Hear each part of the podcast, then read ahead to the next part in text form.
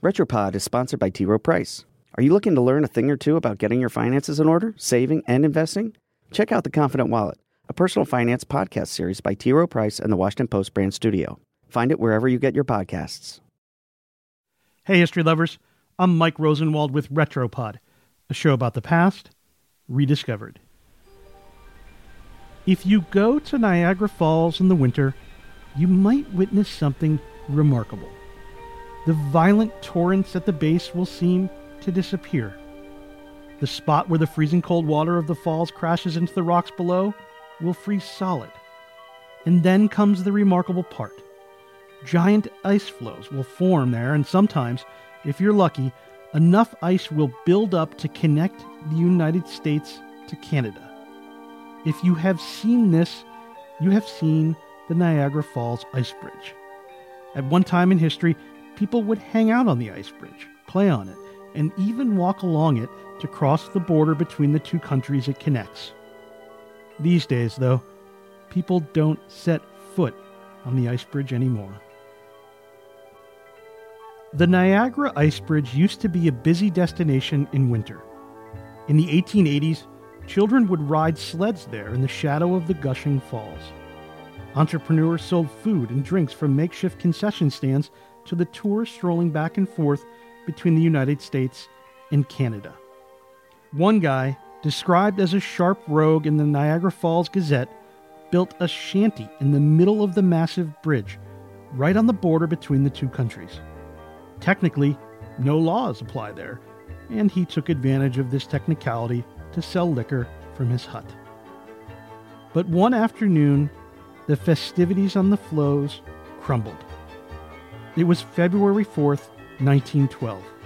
About three dozen people were on the bridge when suddenly a giant block of ice fell onto the bridge. A loud cracking noise could mean only one thing the floes were breaking apart.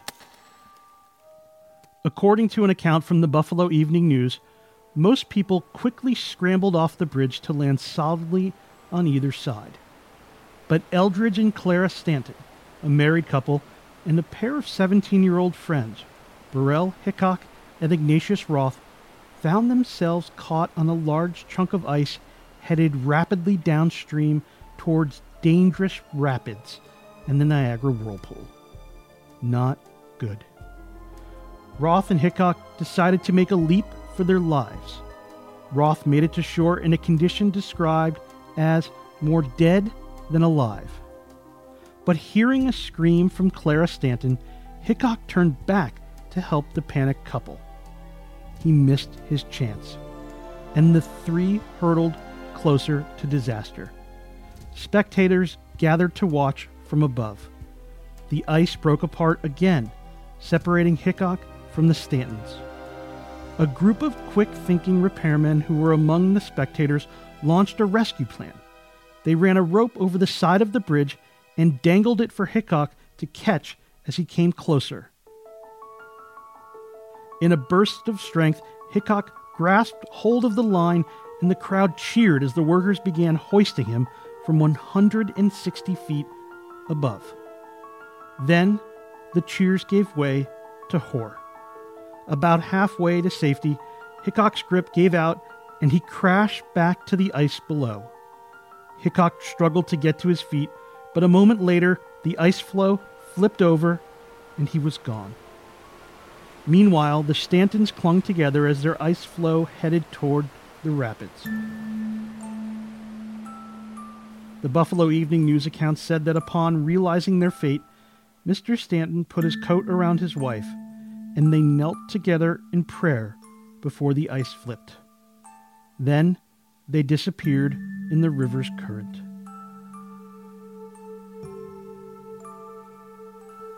None of the bodies were ever recovered. The Niagara Falls Ice Bridge was closed to visitors the following day.